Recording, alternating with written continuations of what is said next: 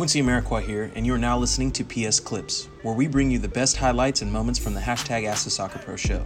You can subscribe to listen to more clips, this full episode, and all our other Perfect Soccer radio shows over at perfectsoccerskills.com slash radio. That's perfectsoccerskills.com slash R-A-D-I-O. I yell at him to throw the ball in, and then all of a sudden the referee turns around and comes sprinting straight to my face and pull goes to his back pocket, pulls out a red card and throws it right in my face. And I was like, completely threw me off guard. I was like, what what is going on here? Yo, shout out Don jump dropping in. Alberto or Albert, what's happening? Uh, he he- Heather asked how many red cards have you had? I think in my MLS career, I think I had one red card, but it uh, was it a straight red? Ah, that's actually a story I could tell. So I've had two, I've gotten two red cards in my time in MLS, but only, uh, but no direct red cards. So I got a double yellow red, and then I got a red card, but it was over, it was overthrown.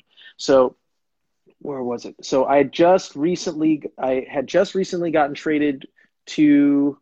Um, yeah, I had just recently gotten traded to Toronto, and uh, oh man, it's probably like the 60th, 70th minute of the game. I got subbed in, and when I came on, our left back, oh, what was his name? Now Logan Emory was our left back at the time, and we're losing the game, and he's gonna throw the ball in, and he's he's taking his time. He's like, oh, gonna throw it, and he like backs up. He's gonna throw it again. He, he backs up. He throws it again, and then he's gonna back up and um, I get frustrated. And I eventually I yell at him. I say, "Throw the effing ball in!" Right.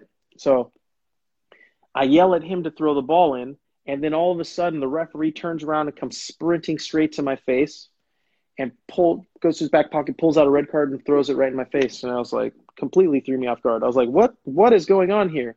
And my uh, my teammate uh, Eric Hassli was the forward who's up top with me as well too. He's coming over next to me, and we're both looking at the referee like, "What is going on? What's happening? What's what's going on?"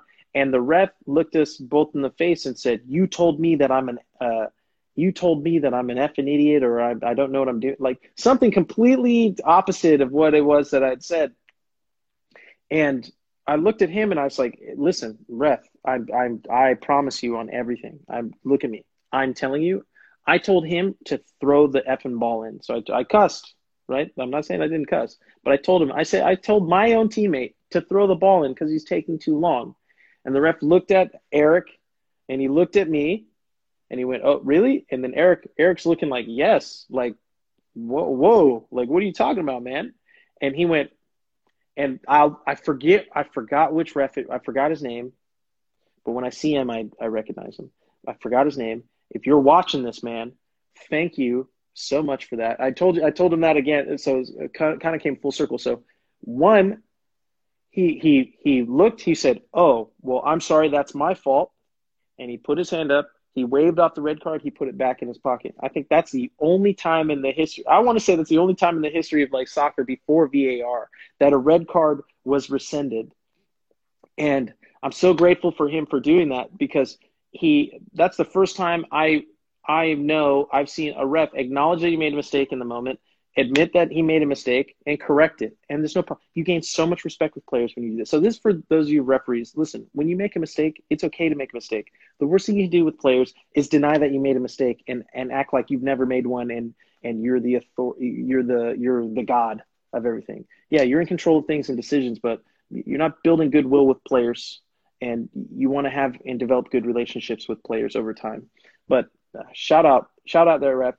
Uh, I'm eternally grateful for him for doing that. He uh, he ended up rescinding it. We played the rest of the game, and then I ended up seeing him maybe like a year later at a game and brought it up, and he had said, yeah, um, he got suspended from the MLS for for doing that. They had told them at the time, once you make a decision, you stick to it even if you're wrong, which I think is the dumbest thing you could ever say or do. But um, good question. Let's see what we got here. More good question. Good story.